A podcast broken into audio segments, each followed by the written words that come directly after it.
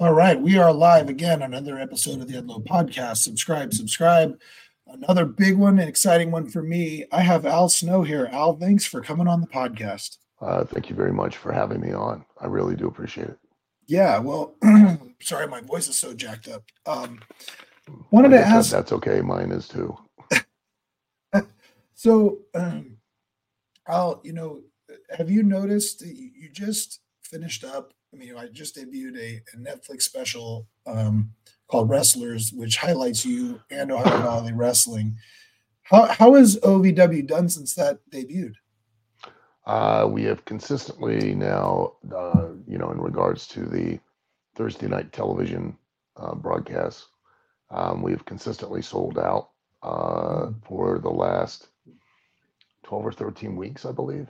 Um, and it looks like we'll, you know, we have two more actual live television shows uh, for this year, and then one more uh, a pay-per-view um, on. So we have this week, next week, and then we have the pay-per-view on next Saturday, December sixteenth.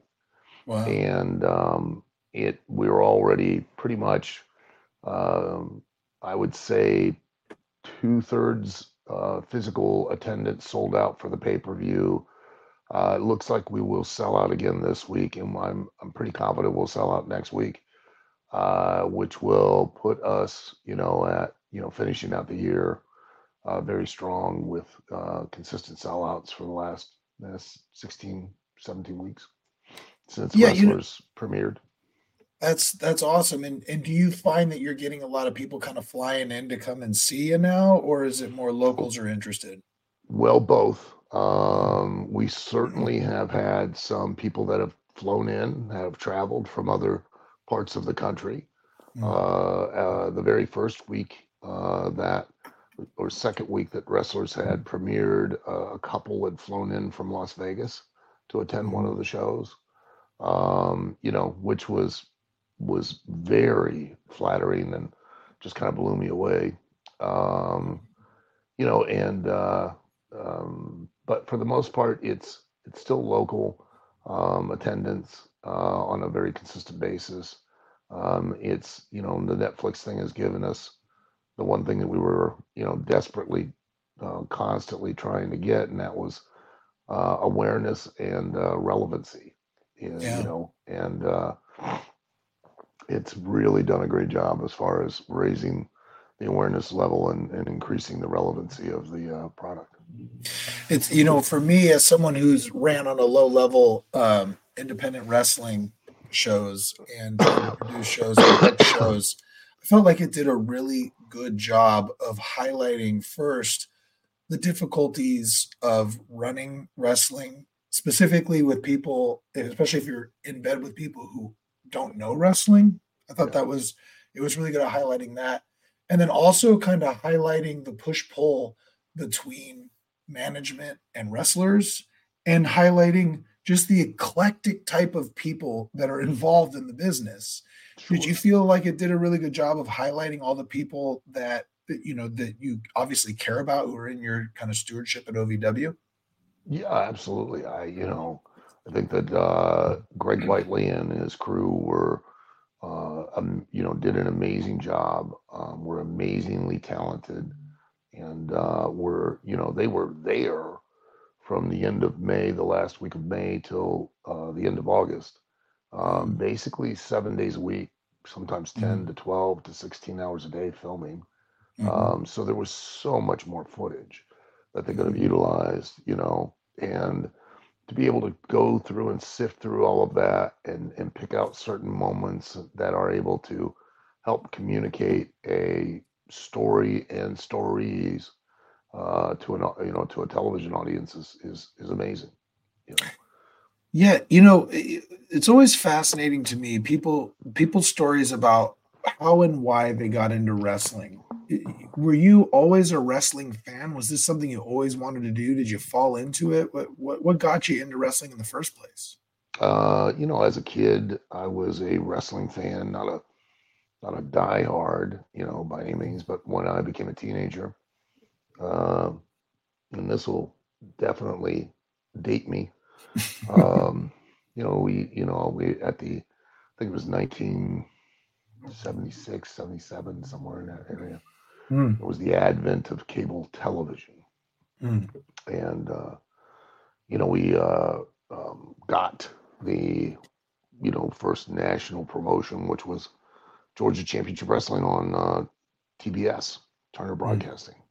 Mm. And, um, you know, I watched, you know, watched it. It just caught me, and I was just enamored. I mean, I was blown away.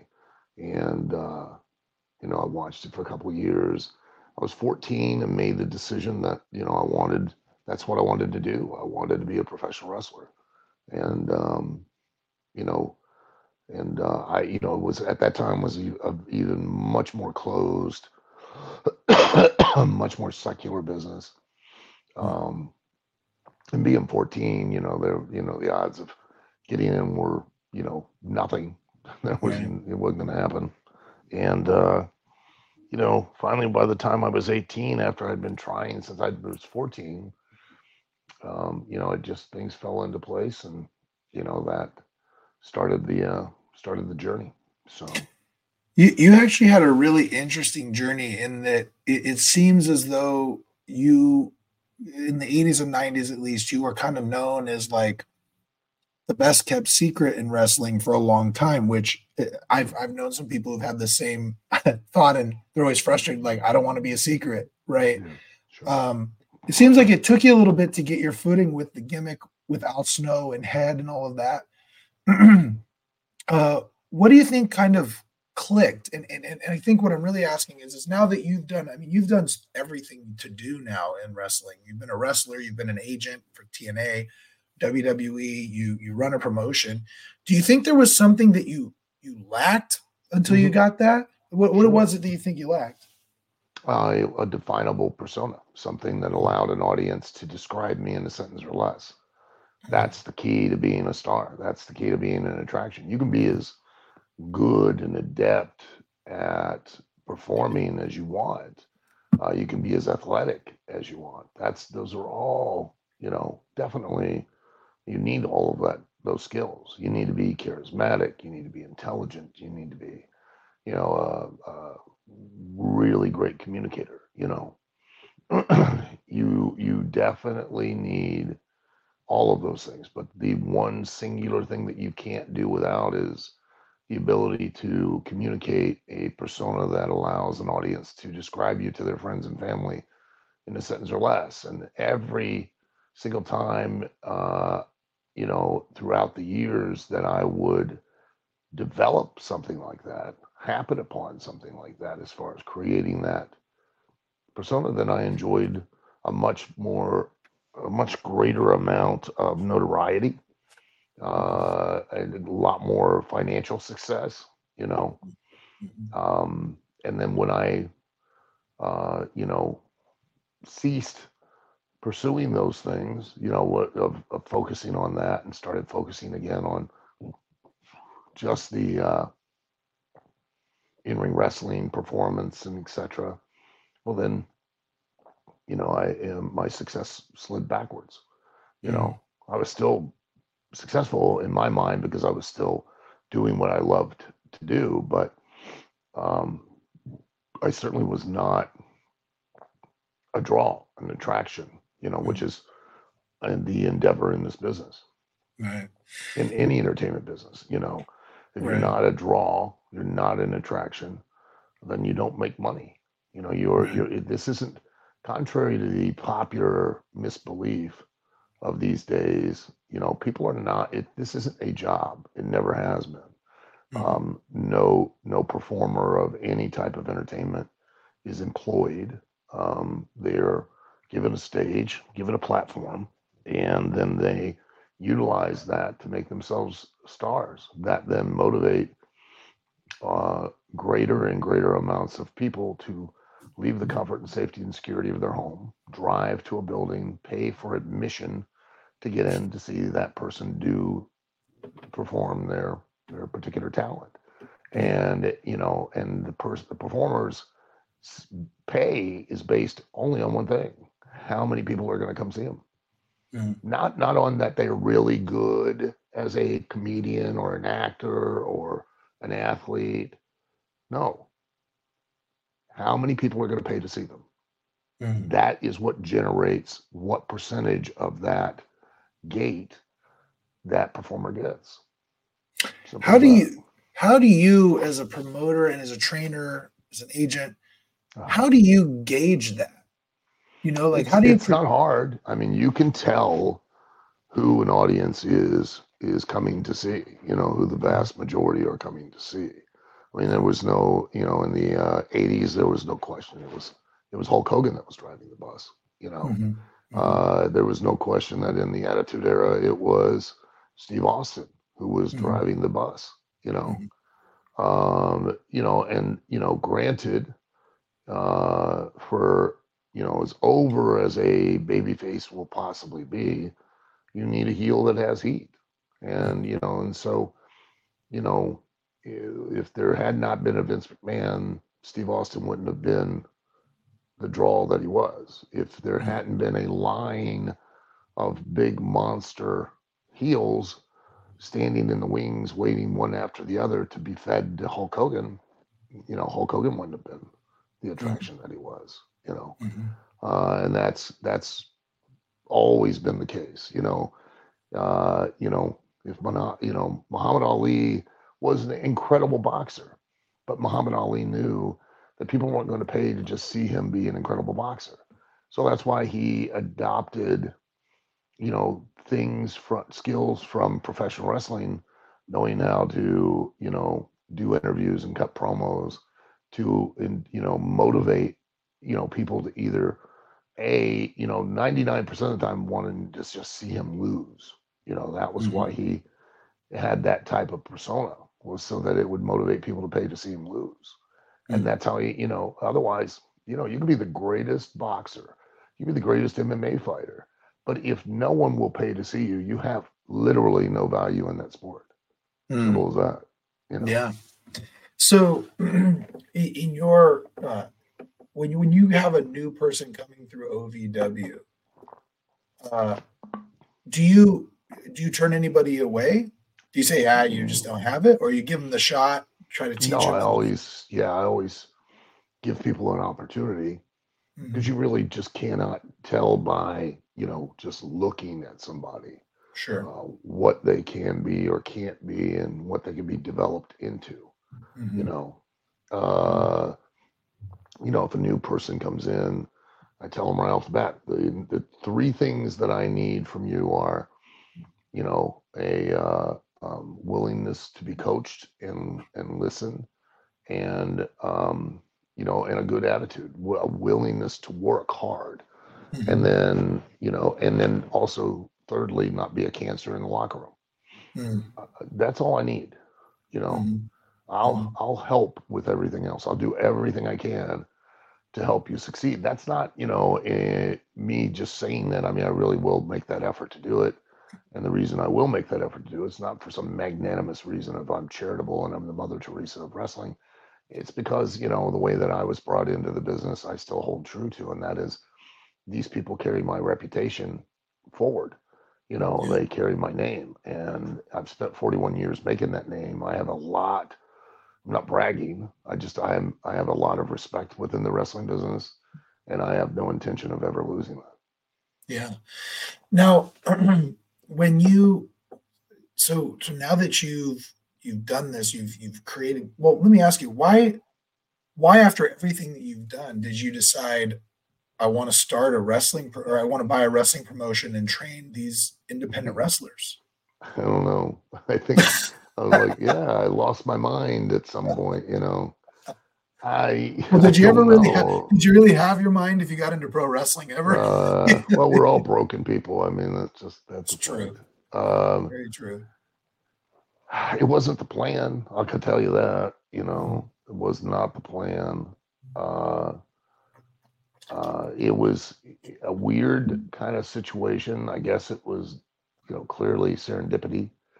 Mm-hmm. Um, especially if you consider the way everything's fallen together and turned out, uh, you know, the, uh, I had at the time when this came all about, you know, I was on a quest um, to try to institute standards in professional wrestling, um, hold, you know, start setting a bar that for entry into it and and training, training standards. Um, I was getting very, very frustrated, very disappointed in the fact that, you know, I was fifty, whatever number of years old.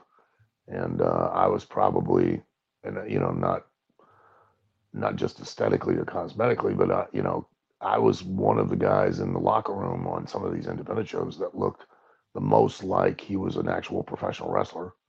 and, and I was, you know, athletically in better condition than a lot of the guys that were in the ring, in, in the ring yeah. working.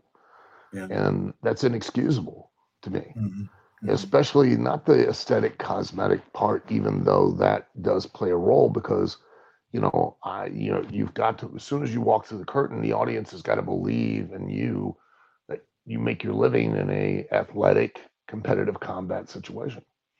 And uh, to help create the illusion that they, that allows them to believe that, you know, those wins and losses really matter, you know, and uh, because there's only, that's the only consequence to getting in the ring and uh, for the audience, mm-hmm. um, you know, and then seeing people that were in the ring and they, they, you know, six minutes in, they're just gassed to the gills, you know, blown up, they're breathing heavy.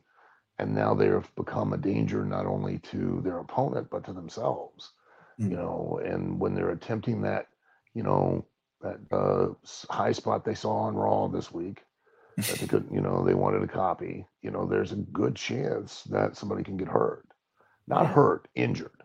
We always get hurt. I mean, that's just part of it. But injured means that, you know, and, and, and here's a fact that we, we don't want to acknowledge. You know, as wrestlers, every time we walk into that ring, there is a percentage of a chance that we could suffer a life-altering or life-ending injury.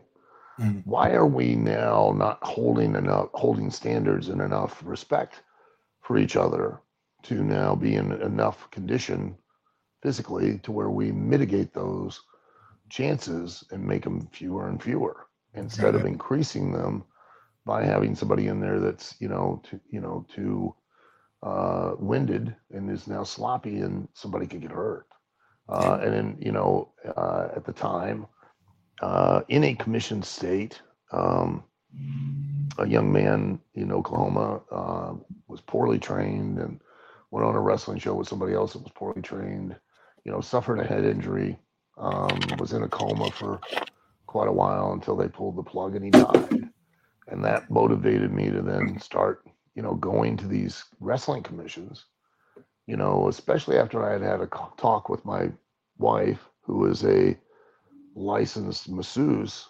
Um, mm. And I realized, wait a minute, every licensed profession, you know, from masseuse to hairdresser to barber to a mortician, for God's sakes, you know, uh, you have to go to a state accredited uh, training school. You have mm-hmm. to be taught by a state approved and state accredited trainer, teacher. You have to complete a certain amount of state approved accredited hours. And then you have to have a certain amount of, of residency training, hands-on mm-hmm. experience, supervised hands-on experience before you can even t- take a test to get a license. Mm-hmm. And you get a test, you take a test before you get the license. Here in, in professional wrestling, which is a licensed vocation, it's not it's not boxing, it's not M M A, it's not martial arts where you're just doing this as a hobby. This is a vocation, mm-hmm. and you're learn when you go to be taught, you're being taught skills to be able to pursue a career, to make a living.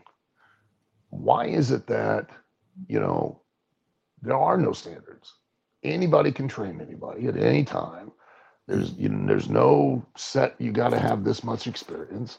Anybody can open up, you know, put a ring in any building, call it a training facility, and ta-da, off we go.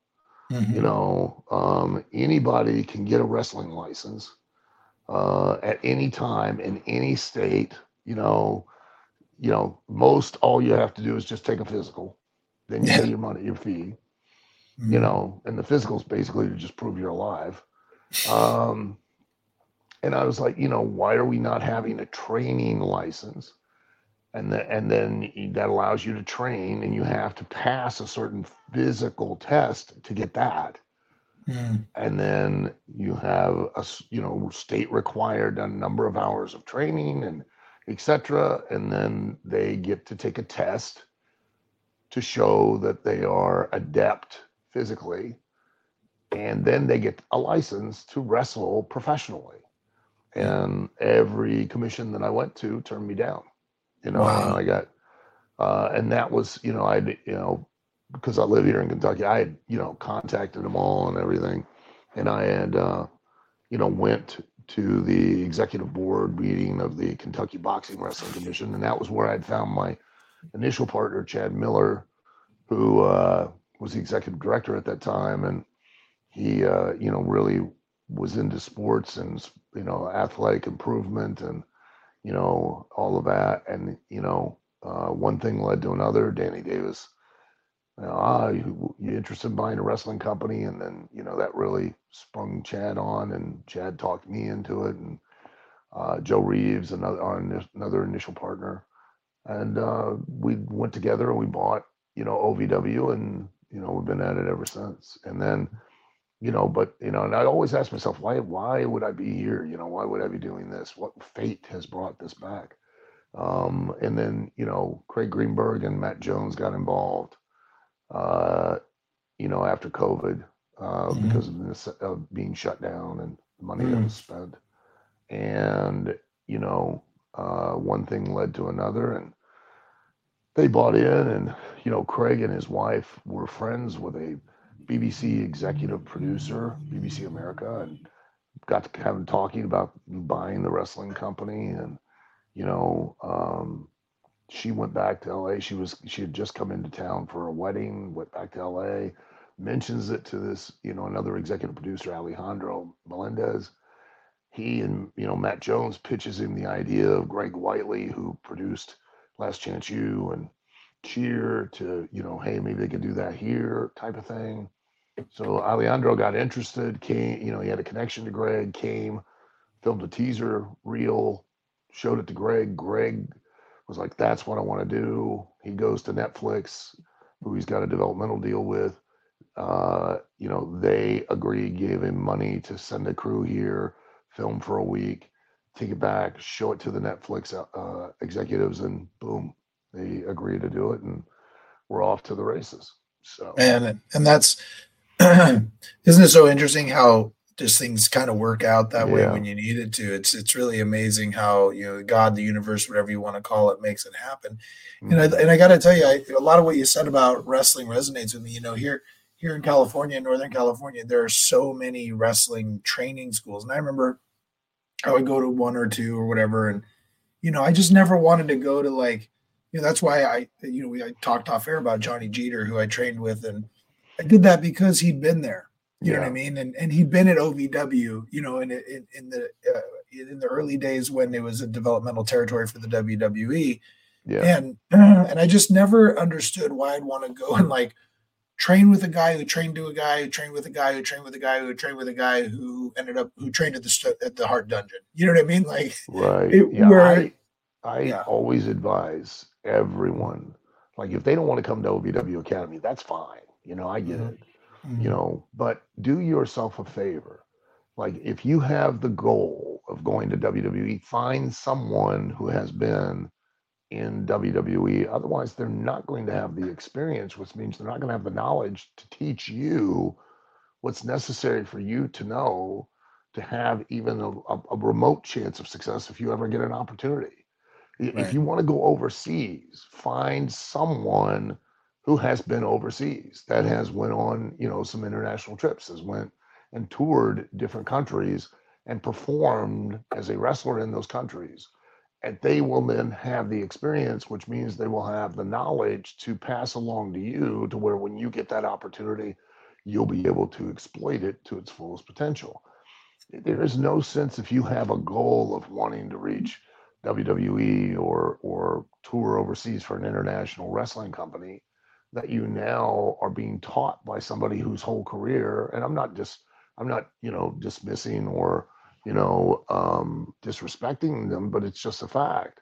What someone who their whole entire career, they've traveled forty miles from their home to wrestle on a monthly or, you know, every so often basis, what are they going to communicate to you based on the experience they have that will ensure that you will be successful in achieving one of those goals?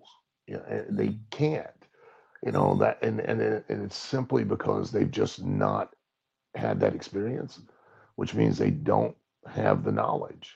You can have all the, we live in a, a world and a time that, you know, you can access information, anyone can access information on any topic whatsoever in the world right now. Yeah. Okay. Can access it all. All right. But if you don't have a commensurate amount of experience with that information, you don't have real knowledge. What you have mm-hmm. is an opinion. Mm-hmm. And opinions are the lowest form of human knowledge because they require little or sometimes no information to conjugate one. Mm-hmm. So, you know, and everybody's more than willing to expound their opinions in a public forum as if it's based off of real hard knowledge when it isn't, because you haven't got that experience in that particular form. Mm-hmm. Do you think you, uh, you've done, like I said, you've done everything now there is to do in wrestling. Do you feel like you get more fulfillment out of training these people or agenting or, or actually wrestling? Where do you, do you think you get more fulfillment in one area of the business or another? No, I get fulfillment out of it altogether. I love what I do. You know, and I realized, you know, all, quite a while ago that probably my legacy will probably be all the people that I have trained and developed and helped go on to be stars in the wrestling business. Yeah.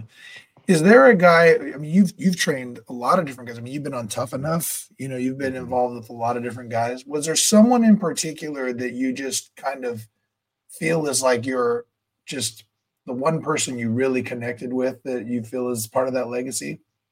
Uh, I connected with them all.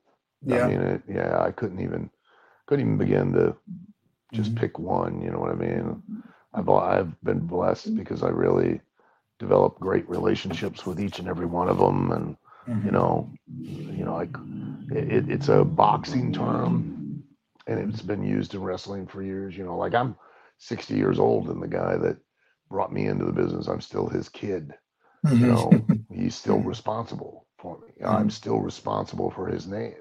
You know, if I say something on here that, you know, older wrestlers don't agree with, well then, you know, they're going to call him, you know, yeah. and then he's going to give me a call. You know, they, hey, what, what'd you say? And, you know, why are they calling me? And then I'm going to have to explain. Right. You know, that just was the rule of the business. Yeah. You know, and uh you know, and that has happened, you know, over the years. That has happened for sure, you know, and i and i i've got to explain and justify what it is I was saying, or you know what I was, what you know, and that, that was a misunderstanding, or or you know, apologize. Yeah. You know, um I think life sometimes is uh defined at, you know, moments, you know, little moments that you remember, memories. Can you think of a moment in your career that stands out as a moment where you looked around and you just said, I am proud and I'm happy right now? All the time. All the, all the goddamn time. All the time. Really? I, I, yeah. Why not? I've gotten yeah. to do what I love to do for as long as I've gotten to do it. Sure. Yeah. There, there have been bad times. There have been bad situations. There have been bad experiences, but I look at it, you know, when you start to get into these existential kind of conversations, then people right. look at you like you're really kind of weird. But um, the way that I look at life is that, uh, for one, I don't really think there are any real bad experiences. Mm. You know, people are going to argue with me about that. I think that they are there to give you enough information so when you get to an older age, you can tell good stories. Yeah. You know, and I think that that's really all your life is. Your life is just a story, and every relationship you have in it is another story. Mm-hmm. And you know, you can't pick up another book um, and start reading and enjoying yet a different story if one story doesn't come to an end. Mm. And we never want those stories to come to an end. And we have mm. to accept that they are, and they will. And, you know, and the other thing that I've come to realize, and this sounds really pretty morbid when I say it, but everything and everyone dies. Mm-hmm. Everything dies. Mm-hmm. Everything has a beginning, a middle, and an end. As much as we don't want that to be the case, it does. Yeah. And that means that everything had a once upon a time, and then everything is a story. And that's not bad. That just means you, you, because you can't start another story without one story coming to an end, mm-hmm. you know. Mm-hmm. And you know what's the you know I've I, I've I've always since a child I've been a very avid reader, and uh, um, you know, and I've gotten to I've read thousands of books. Um, on all the classics and, you know, all the literature mm-hmm. you're supposed to read. And, right. I, you know, to the point where I read comic books, too. You know, I yeah. love comic books, obviously. Yeah, uh, I can see. yeah. Um, you know, but as good as some of the stories are, you know, if they never come to an end, you never get to read another, a different one, a more exciting one. Or, you know, it just is the way it works. Um, mm-hmm. uh, you know. I've gotten to live, and you know, I die tomorrow. I've lived an amazing story. I've lived yeah. more. I've actually went and lived a life, period. And all because at fourteen, I went, hey, I want to grow up to become somebody who fake fights other men in their underwear for money, you know, and it has led to opportunities to, I've been in, I think on last count, I think I'm thirty-nine or forty different countries around the world. I've been on every continent except for Antarctica.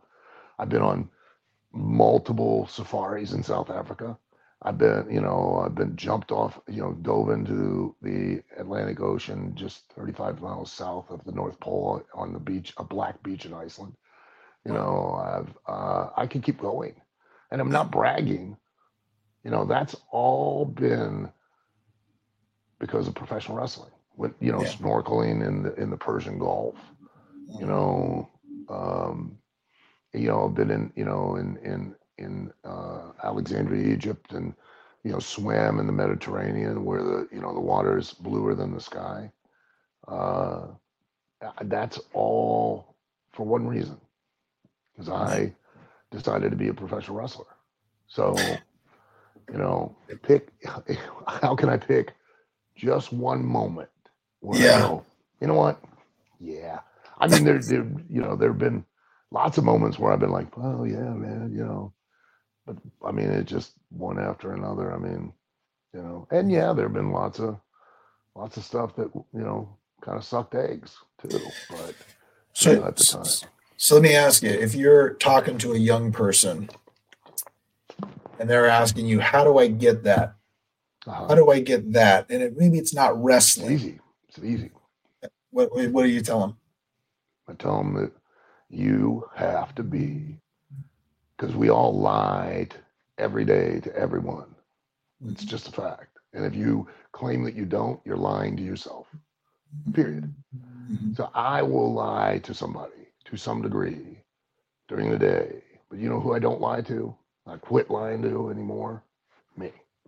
I just accept who I am. I accept my faults. I don't try to justify. I don't lie. And if you're honest with yourself about what you really want out of life, okay? And I'm, I genuinely mean this when I say this, you know, and people, oh, you don't know what you're talking about. Okay, you're right. I was fourteen and look at what I've done, and now you're interviewing me because of the very thing that I just said I could do. Right. So you're right. I don't know what I'm talking about.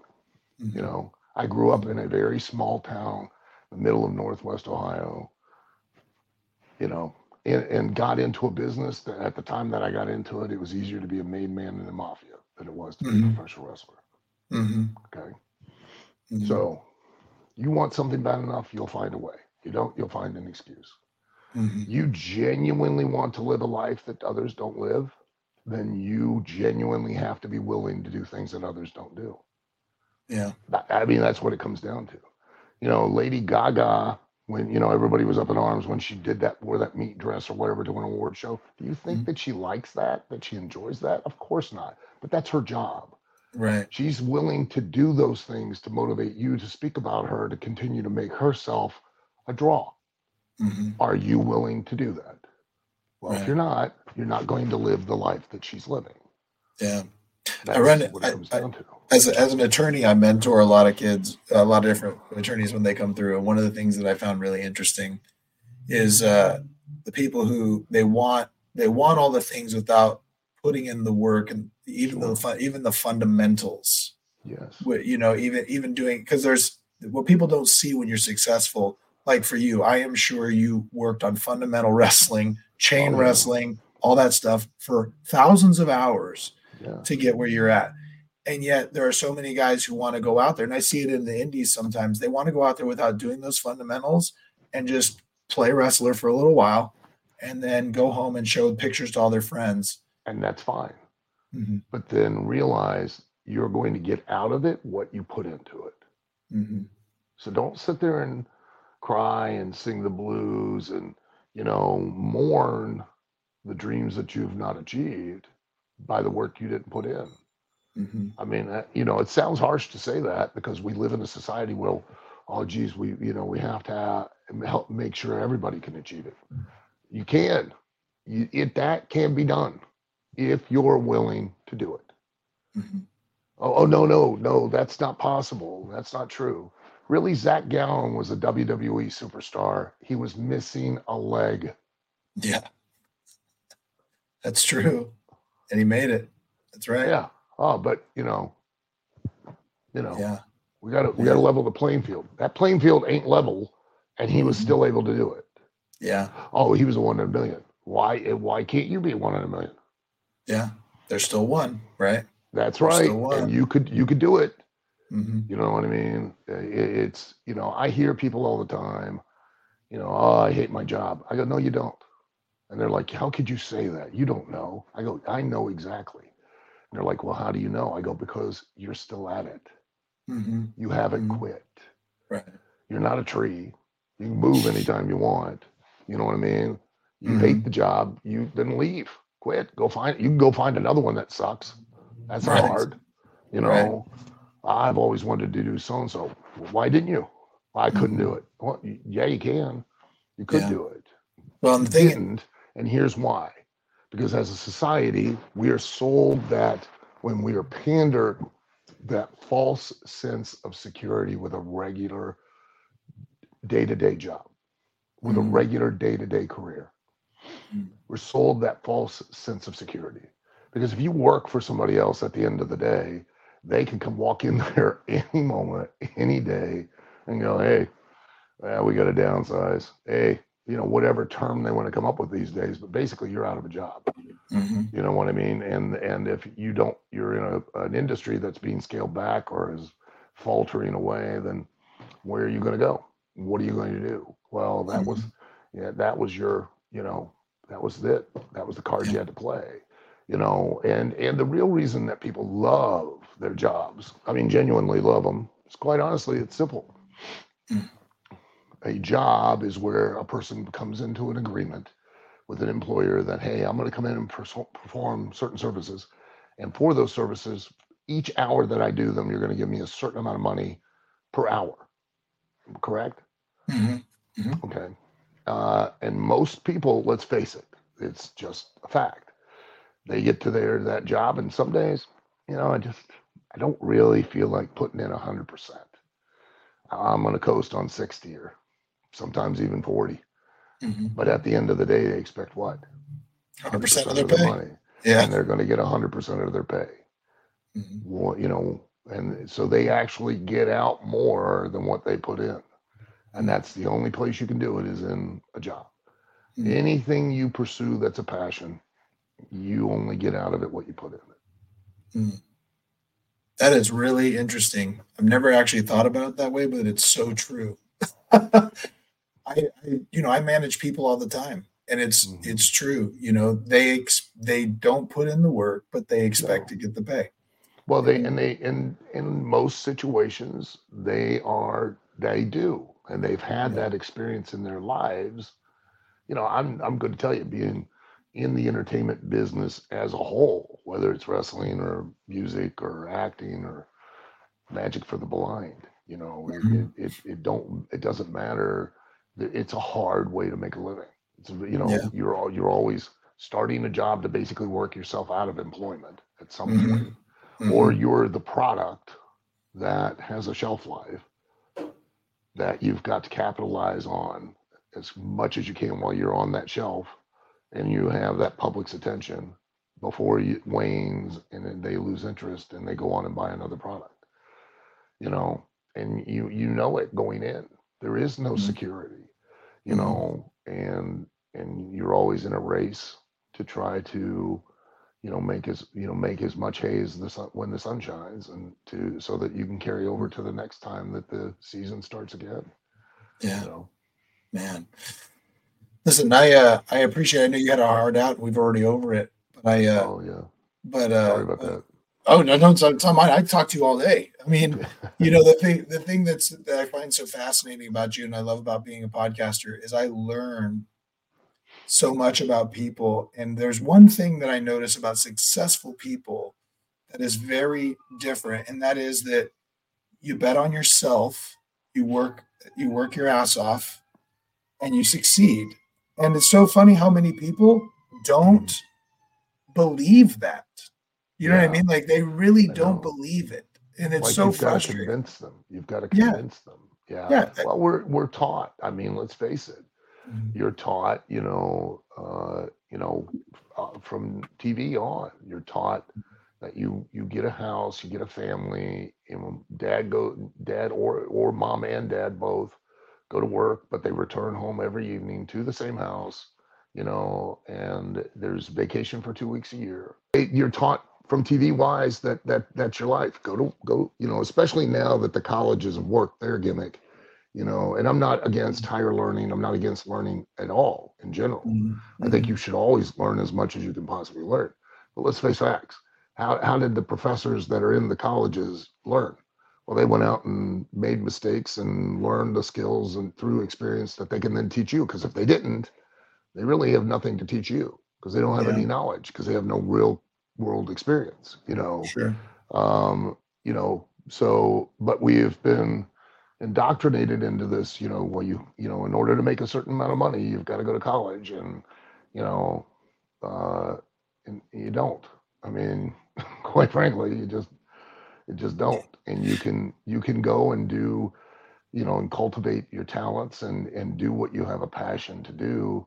Um and And, you know, if you follow your passion, what they do say is true. I mean, one, you'll never have to work a day in your life. And two, the, you know, things like uh, recognition and, and money will, will come. Will they come right away? No, they won't. Yeah. And it's going to be, it's going to be challenging. It's going to be hard. And, and you're going to have to face stresses and, and, you know, uh, uh, challenges that normal people won't.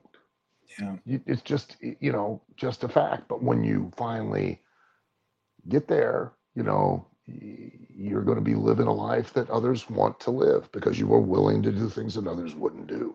Yeah. And, and that's just a fact. I mean. But I think it's also hard about that, too, is that, like, for example, right, they see Al Snow in E C W or the W W E, but they didn't see necessarily you on the indie scene for a decade before that.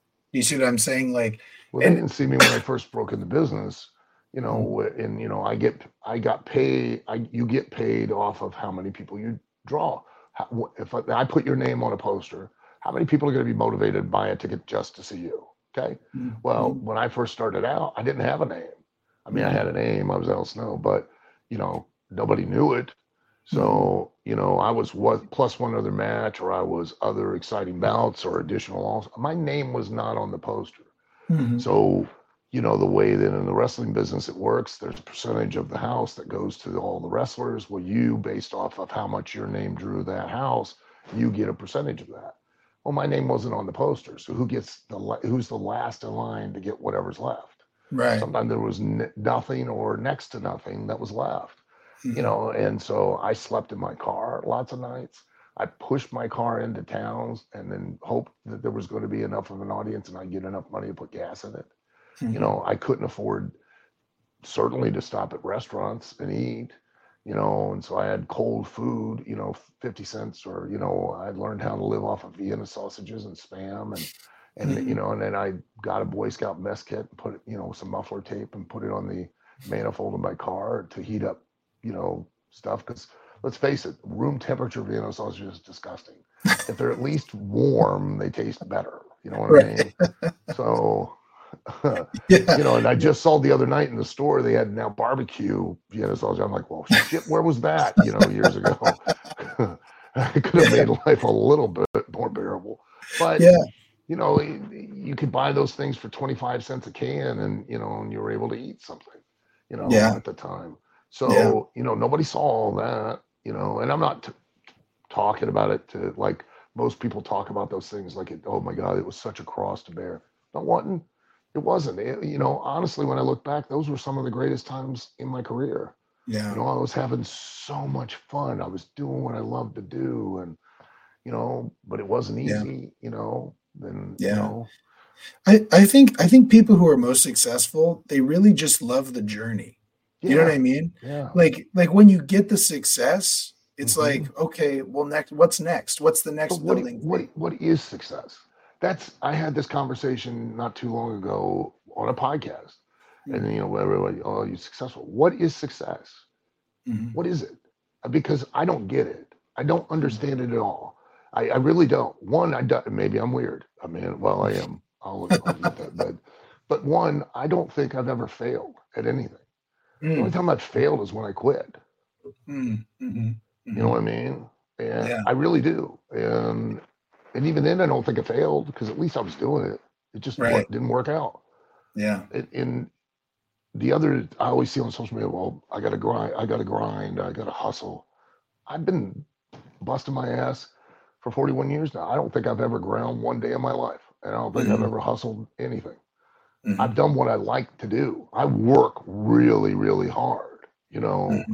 I go for days without sleep. I mean, I yeah. just literally did live television for two hours on a third on last Thursday, left Thursday night right after T V, drove halfway to Wisconsin, didn't go to bed until three in the morning, got up, finished the trip on Friday, went to bed at two in the morning on Friday to get up, to wrestle, you know, do an appearance and all of that in Wisconsin, get up at four thirty in the morning to go fly to Toronto to do another appearance and not get in until midnight, get up at five thirty in the morning to fly back to Milwaukee to meet my wife, to drive back to Louisville, the whole time in the car, writing this week's episodes of T V and, you know, and answering the phone, talking and managing everything in O V W at the same time as I'm in the car.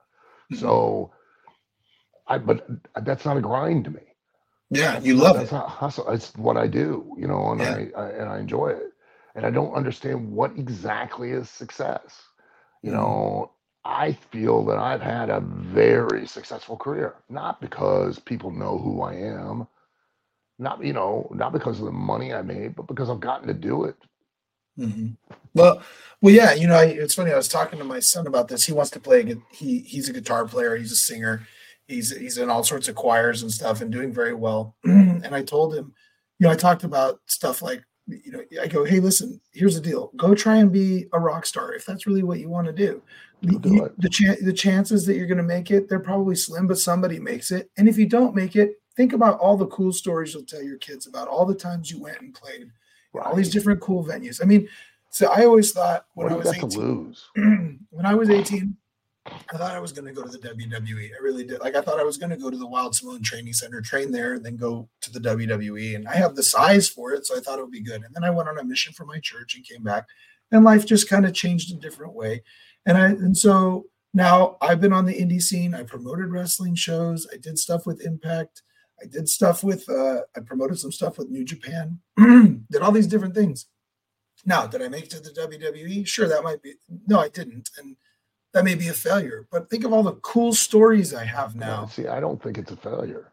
You right. know, like, you know, I uh, had a kid the other uh, here in O V W, and, you know, because they all get in it with, you know, a destination in mind. They all have to be signed by W W E.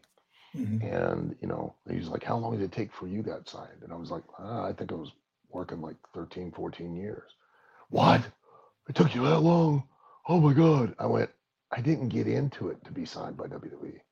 Mm-hmm. I got into it to do it, you mm-hmm. know? And, and quite honestly, my goals were to be able to make a living doing it and nothing else, you know?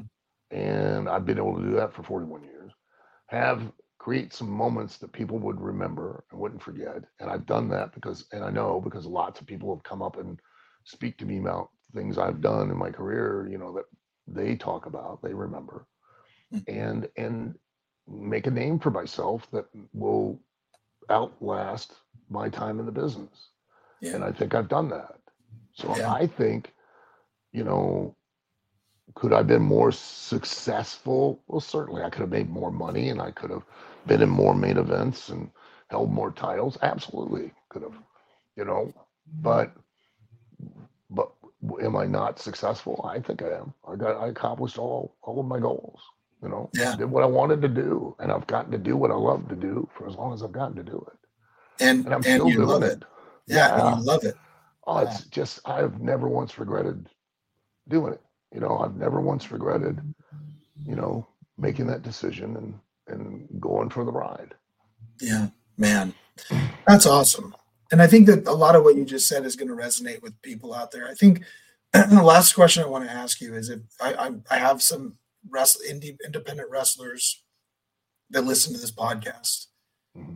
If you were to give one piece of advice to an indie wrestler who's just starting, uh, What would what would it be? Just one piece of advice. Well, I would as much well, as much as you want to give them, but yeah. well, one the biggest one is, and this is this is you know, believe in yourself. Mm-hmm. You're asking other people to believe in you to the point where they're willing to invest an enormous amount of money in you. And if you don't believe in yourself and don't believe you're worth it, I always ask this question when I'm doing a seminar because it's good, it's great. Thing, okay, like, and I, legitimately I still have connections, and you know um you know I'll ask everyone, hey, you know, how many of you want to do be in W W E? All the hands. Okay, how many of you want to be, you know, signed somewhere? All the hands. How many would you like to be able to do this for a living and nothing else, just on this level? Hands. Okay, all right, here's the secret. All right, I can get you a match. I probably could, a dark match or match on SmackDown or Raw, you know, um, could call, make a phone call and get you one. Okay. Here's the thing you don't take into consideration. And that is that everything that's done with you is an investment of time, money, and effort. So in order to give you that match, uh, at the time when I was there, now I'm sure it's immensely a lot more. Expensive. Mm-hmm. But thirty seconds of television time on Raw cost fifty thousand dollars. So I give you a six minute match. That means I'm investing three hundred thousand dollars in you just in television time. Now I could have chosen to, instead of give you that match for your, yourself, I could have sold that to Coca-Cola or Chevrolet or, you know what I mean? And mm-hmm. I could have made three hundred thousand dollars. So I'm going to invest that in you. Okay. Now, what I'm going to ask you is, if I could do it, I'm not asking you how you get your money, you know, just say you can. It's your money. Would you be willing to pay me the three hundred thousand dollars to get that opportunity, that once in a lifetime opportunity that if you use it correctly, you could make your three hundred thousand dollars back and God knows what? Are you willing to take the chance on yourself and invest your own money in you? Yes or no? If you're asking me, yes. Okay.